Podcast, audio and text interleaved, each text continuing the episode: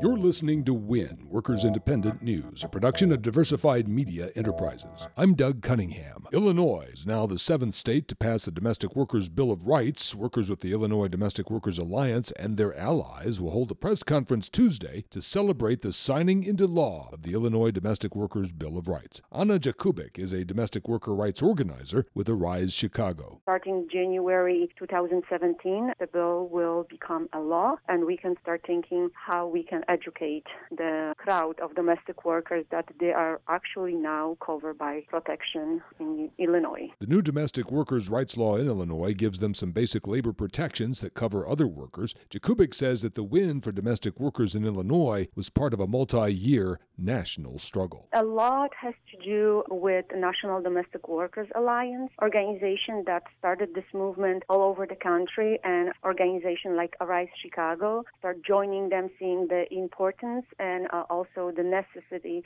to be involved and, and fight for domestic workers mm, like we fight for any other workers. A Fight for 15 Richmond resolution was adopted by the Fight for 15 workers at their first national convention in the heart of the old Confederacy in Richmond, Virginia. The workers agreed to push candidates for president, senate, and other offices to make raising pay and tearing down barriers to opportunity a central priority. And the workers vowed to join with the moral revival movement for a day of action September 12th at state capitol buildings advocating the Fight for 15. Laura Lynn Clark is a Fight for 15 worker with SEIU 512 in Virginia who addressed that Richmond convention. Both my parents were union workers.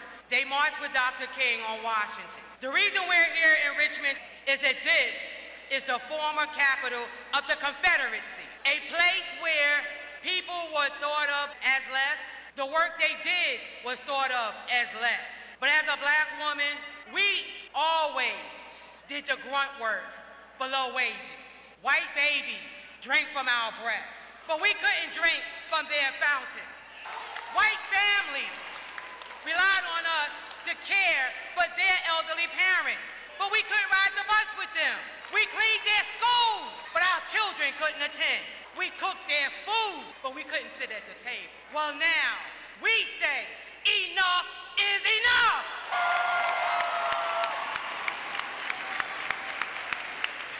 Brought to you in part by the Alliance for American Manufacturing, working to build coalitions between business, labor, legislators, and activists. Information about our mission to strengthen American manufacturing and rebuild the middle class through smart public policy is available online at AmericanManufacturing.org. You've been listening to WIN, Workers Independent News. For more information, visit laborradio.org.